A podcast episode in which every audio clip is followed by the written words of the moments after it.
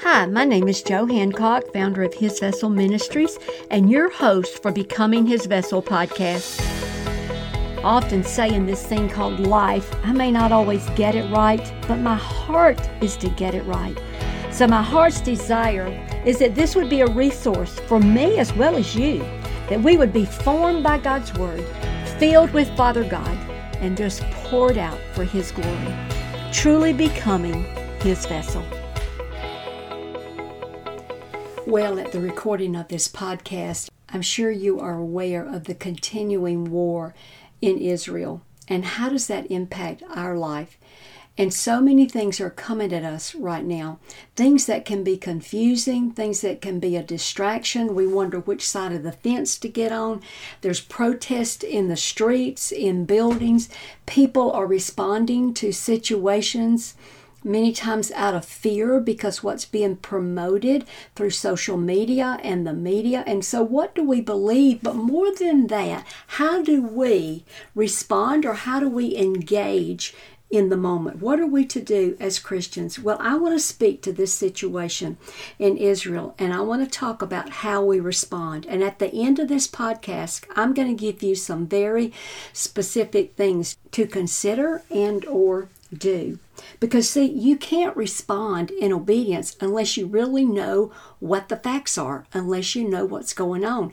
And right now, we're not in Israel. We are not privy to the discussions that are going on among the leaders. And so, what do we do to remove ourselves from the confusion that is whirling around us. And we need to ask questions. So, are we asking the right questions? You know, that's a big thing. Many times, questions are coming at me. I'm getting a lot of material sent to me. And so, how do you know who to believe and what to follow?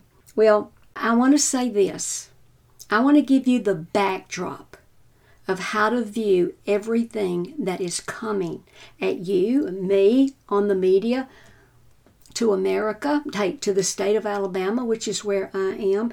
How do we view this so that we stand in righteousness?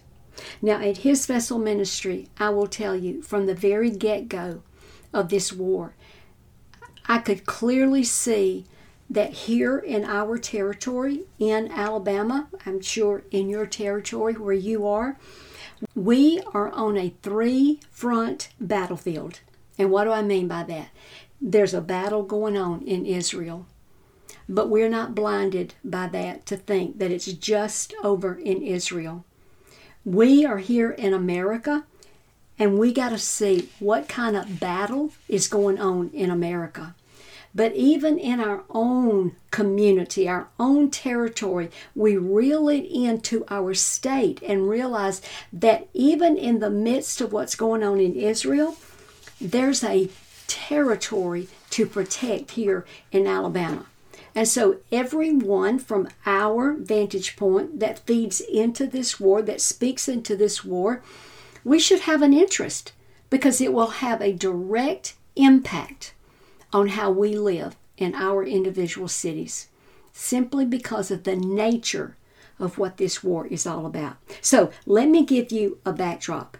And this is going to be a big overview just so that you have a vantage point of how to work your way through the information and know how to pray, know how to respond, hey, and even know how to communicate with other people. And I want to keep it simple. I know because we're not physically on the battleground in Israel, God wants us to be very discerning. God wants us to know our position, where we stand in this, and God wants us to know how to pray. Many of you, I including, we're on prayer calls every day praying into this situation. How do we know if our prayers align with the heart of God? How do we know how to pray? Hey, how do we have time to pray for all the things that are coming at us? It can be overwhelming, and sometimes you can throw your hands up and say, This is too much. I can't do this. And then the third thing, how do you protect your territory? And that comes in how you respond. Let me go back right there and make sure we're clear. You got to know your position, where you stand in this war. You got to know how to pray and then how to protect your own territory. So, here's what we ask Where are we in this war? What is this war all about? What's really going on? And who do we trust? Whose voice do we trust? And I will tell you right now, even in America, people are siding up. They're getting on certain sides of the issue. Well, we want to know are we on the right side? Are we in position? Well, I want to go back all the way to Genesis 1 and 3. And f- first thing we do, the backdrop of this, is that God created this earth. And the reason was that God wanted a place that He could dwell, where He could come out of heaven down here and dwell. And so He created Adam and Eve that they would increase in the land so that God would fellowship with his people. And his people would worship him through this fellowship. They would remain holy. God is holy. And there would be worship between them. But we know what happened. Sin came. And so, what did God do? Let's jump over. Remember, this is just an overview. But God, at one point, told his people who had been taken captive because they had wandered away from God God said through Moses in Deuteronomy 1, verse 8, God says, That I have set the land before you. Go in and take possession of the land that the Lord swore to his fathers. Who was that? The fathers of Abraham, Isaac, and Jacob, to give to them, and who? To their offspring after them. So we see that God designated a land. He wanted his children, his people, the Hebrew children, the Israelites, to go into this land and to possess it. But not just them at the present, that their offspring after them. So, what was it? They went in and possessed the land. Why did God want these people to go in and possess the land? Well, he answers that question in Deuteronomy 12 and in verse 10. And I encourage you, listen, go back and read all of this in context. I'm just giving you right to the point here because I want you to see the big picture. But he says in Deuteronomy 10 12, But when you go over the Jordan and you live in that land, the land that the Lord your God is giving you to inherit, and when he gives you rest from all your enemies around, it's so that you will live in safety. Why? To make his name dwell there. There you shall bring all that I command you. And in verse 12, he said, And you shall rejoice before the Lord your God. Take note what is happening. They were to go in and possess this land, this land that we know now as Israel. But why were they to possess it? It was so that God's name would dwell there. And they were to make God's name known. They were to keep God's name as great, and that is what they would rejoice in. And they would rejoice before the Lord their God, not in their self sufficiency, not in their self prosperity, not in their own vain, selfish ambitions. They would rejoice before the Lord their God. So, this is why God gave them the land so that they would go in and worship. But God's people turned their back on God. The Babylonians came in, took the land from them, held the people captive in a foreign land. But now we see through the prophet Malachi that they had been able to return to the land, return to the homeland. And through the prophet Malachi, he speaks to the people and he says in Malachi 1 11, From the rising of the sun to its setting, my name, God's name, will be great among the nations, and in every place incense will be offered to my name, and a pure offering. Why? For my name will be great among the nations, says the Lord of hosts. And then he says in verse 14, for I am a great king, says the Lord of hosts, and my name will be feared among the nations. That word fear is to be reverenced above all names. So God's people are being reminded you're back in the homeland You are to worship God, but it's to make His name known and to make His name great.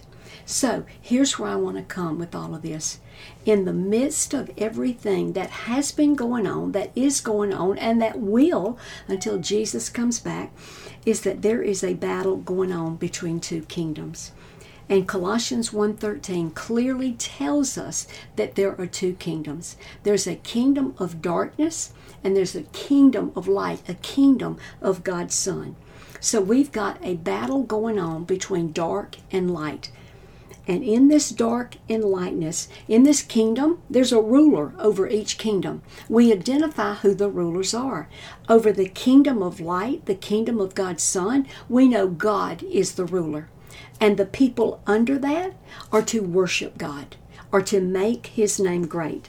But we also know at the same time, at the current time, in the kingdom of darkness, we know the ruler over the kingdom of darkness is Satan. He's the father of lies, he is the great deceiver, he is over wickedness.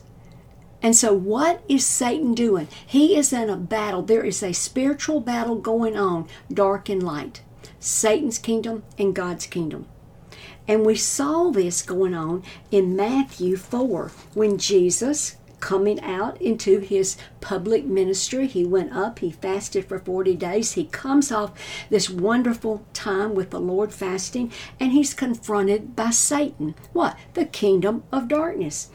And he is tempted by him. And Satan says to him in Matthew 4, he says, The devil took Jesus to a very high mountain and showed him all the kingdoms of the world and their glory. And Satan said to Jesus, All these I will give to you if you will fall down and worship me. And Jesus said to him, Begone, Satan, for it is written, You shall worship the Lord your God, and him only shall you serve. What is this battle about?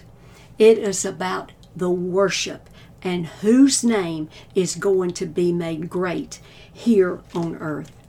And in this battle, it takes the land for the people to establish the worship before God. And what does Satan want? He wants the glory. So, what we have to understand as Christians is that the Spirit of the living God lives within us. And within us, God has given us, through the Holy Spirit, ability to discern light from dark. Which ruler, God or Satan? What is right and what is wrong? And so, in this battle, you first see there is a battle going on in the heavenlies. And it's all about the land. And it's about whoever owns the land controls the people. Because whoever controls the people, whoever the people worship is a better way to say it. Whoever the people worship, their name is made great.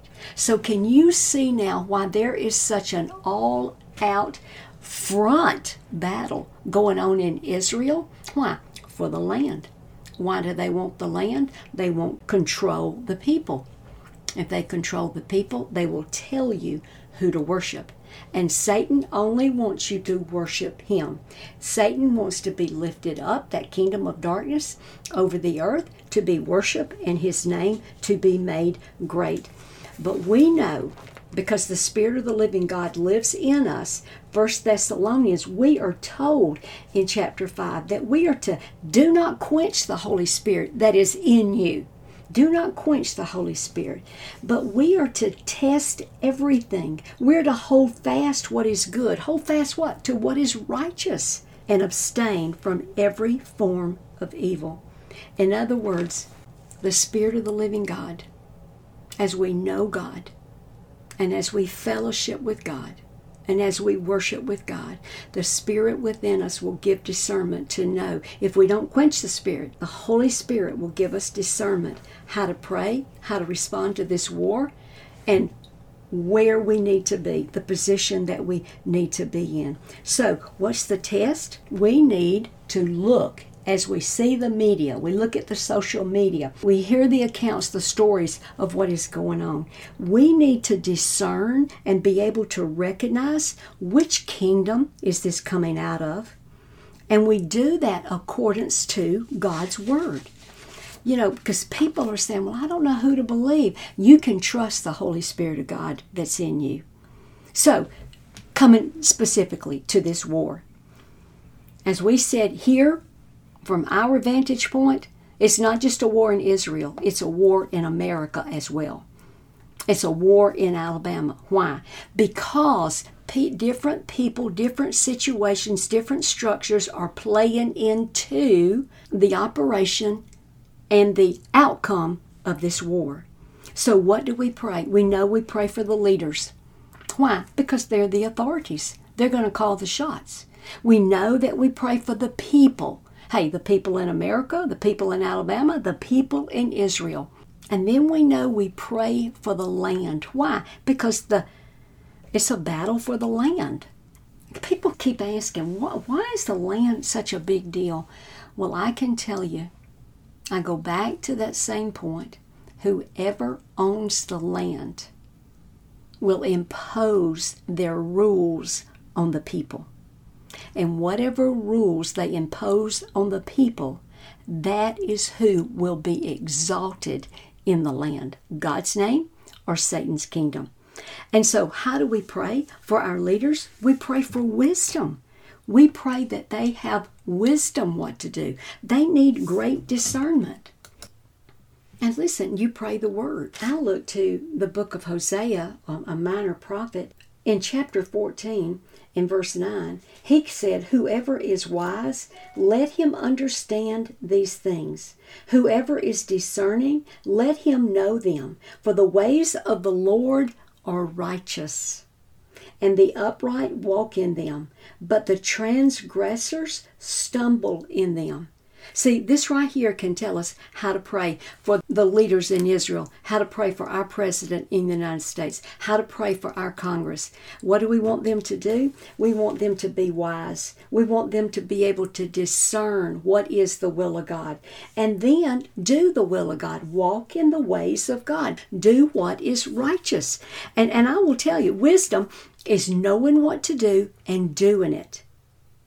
Now, righteous is the key thing, not just doing what is right in a situation, because just by doing right sometimes may not be righteous. And we know that from living in America. We have laws that declare rights, but they're not righteous. They don't line up with the heart of God, the ways of God, the will of God. So we pray that our leaders will be leaders of wisdom that they will walk in the ways of God. They'll desire the will of God and they'll, they'll know it and they will do it. And they'll speak up, even in the midst, if they're a minority, they will do that. Because when Hosea spoke this, it was the time of judgment for the people. And he was appealing them to return to God. Do we not need that in America? Do we not need that around the globe? That people know God? That they'll come to the heart of God. You know, I'm praying in the midst of all these people that has been brought into our nation that are not Americans and we don't know who they are, we don't know their heartbeat, we don't know what their motive is. But yet they are here in the land. We're praying they'll know God. Because if they learn to know God and come to God, their heart will line up with God. And so many times I look to the book of Daniel. Why? Because Daniel was one who obeyed God. He was devoted to God. He knew God and he followed God. And even while he was in captivity, he obeyed God. He continued to offer his prayers before God. And Daniel's heart was set on God. And Daniel prayed this, which gives us a knowledge of who God is and how Daniel himself knew God even in the times of captivity, even in the tough times. Daniel prayed, Blessed be the name of God forever and ever. He didn't pray, Blessed be the name of King Nebuchadnezzar. No, blessed be the name of God, to whom belong wisdom and might. He changes times and seasons. He removes kings and he sets up kings. He gives wisdom to the wise and he gives knowledge to those who have understanding. He, God, reveals the deep and hidden things. It's God who knows what is in the darkness, and the light dwells with him. To you, O God of my fathers, I give thanks and praise, for you have given me, Daniel, wisdom and might, and have now made known to me what we ask of you, for you have made known to us the king's matter. See, it is God. Daniel so knew God that he sought God for wisdom. He sought God for understanding. He knew that God was the Almighty. That's how we can pray for these leaders in Israel, the leaders around the world that are traveling to Israel or that are in negotiations for or against Israel or America, what we are intervening and doing for or not Israel. This is how we can pray. God, you're the God of wisdom. You impart wisdom and knowledge and understanding. So that really simplifies our praying, doesn't it? Once you know what's really going on, we don't have to get confused about the different leaders and what they know and what they don't know. We just know, okay, this is a spiritual battle. We know which side of the battle to be on. We know the whole purpose is to protect the land so that God's name can be made great as we worship Him, as we are free to worship Him. So let me give you these five points. First thing you need to do ask yourself what is the end result to make God's name great? The end result is that God must rule, not Satan, that the people must live free to worship God, not in bondage, and the people must be able to live in their territory in safety. So you filter what's happening through all of that. But point number two, there's a warning. The warning is don't lose sight of the spiritual battle. While we look to see what is happening out in front of us, look behind you to see what is really being plotted and schemed. And here's what you identify if it's righteous, if it's works of light, then you pray into it and you can line up with it. But you look to see what is happening. Are these works of darkness? How do you know if it's darkness? Well, manipulation. He never manipulates. Is this situation being manipulated? Are people being intimidated and through intimidation being forced to control or conform to something they don't want to do? Are things confusing? Is everything so confusing that people just can't discern what's really going on? Are there plots and schemes that are promoting darkness? Are people doing this out of a heart of hatred?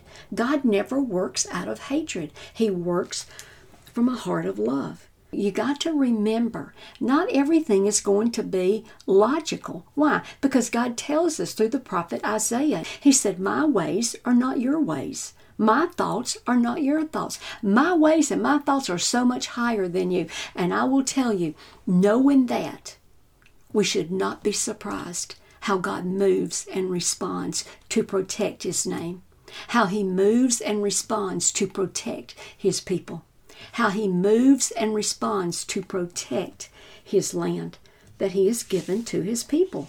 Third, then you pray very specifically according to the will of God.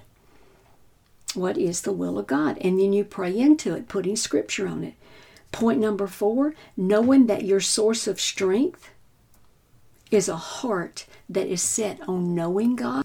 And when you know God, you know His name. And what do you do? You invoke the name of God. And then, like the prophet Isaiah said, in quietness and confidence shall be my strength. Why? Because you know God by name. You know that He is the Lord of hosts. And up in the unseen world, in the spiritual world, God has an army, a host that is fighting for His name's sake, that are fighting on His behalf. And we, as Christians, we, followers of God, He's fighting on our behalf. We just need to stay lined up with the heart of God.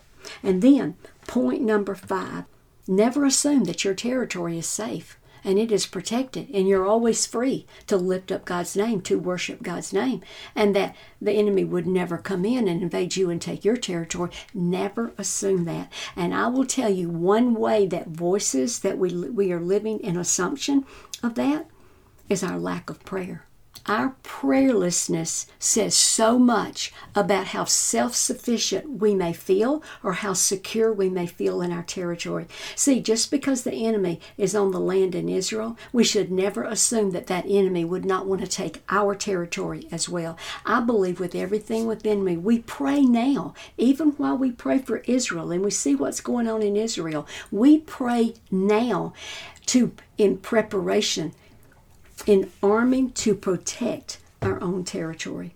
And then, point number six, you firm your faith. You firm your faith. The prophet Isaiah said in chapter 7, verse 9, he said, If you're not firm in faith, you will not be firm at all. See, we need to stand. We need to stand now while the battle isn't just right on top of us, but it could be approaching us. But we firm up our faith now so that we'll not be overtaken by fear. Because fear is a manipulator out of the kingdom of darkness. So, I beseech you, understand what's really going on in this battle from God's point of view. Then line up your heart, line up your prayer, and line up your response according to what's really going on. And I'll tell you, the heart of prayer of God's people, understanding the will and the way of God, lining up in the kingdom of light, in the kingdom of God's Son to make His name great, God will move in with a force that's greater than us. That's what we want to see a but God moment. Thank you for listening to the Becoming His Vessel podcast. If you'd like to receive more resources that would help guide you in becoming His vessel, I invite you to visit our website at www.hisvessel.org.